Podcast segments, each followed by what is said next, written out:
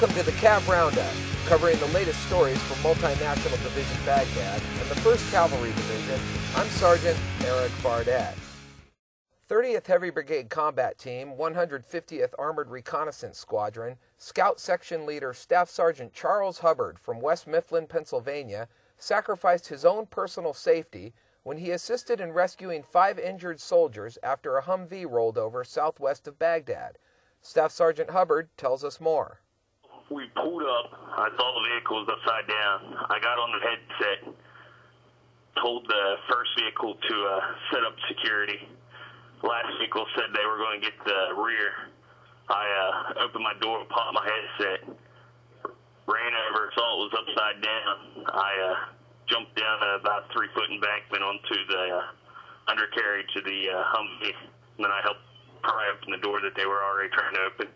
So then after I got them out, I just uh, had somebody else climb down, climb inside, Z out the Duke and radio and grab all the sensitive items while the doc was evaluating everybody. As soon as I got them on top, by the time Doc was done looking at each one, I got up. He gave me a report, so I uh, called in medevac.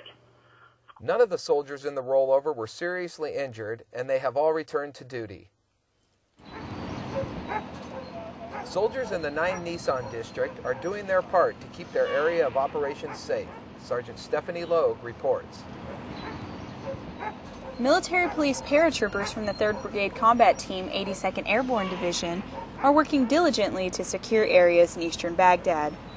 Sergeant Andy Ziegler, an MP from Fort Worth, Texas, tells us how paratroopers are making a dangerous route safer to travel. What we're doing is just basically route sanitation.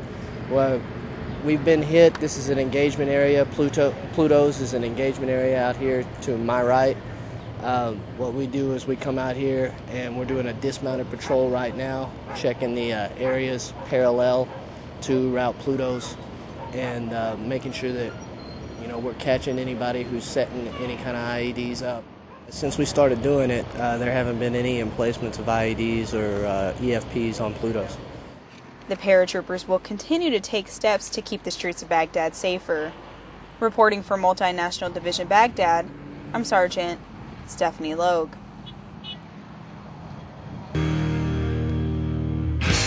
Well, that's it for today's Cav Roundup. To learn more about the soldiers and units supporting Multinational Division Baghdad and the 1st Cavalry Division, check out our website at www.cavcountry.net.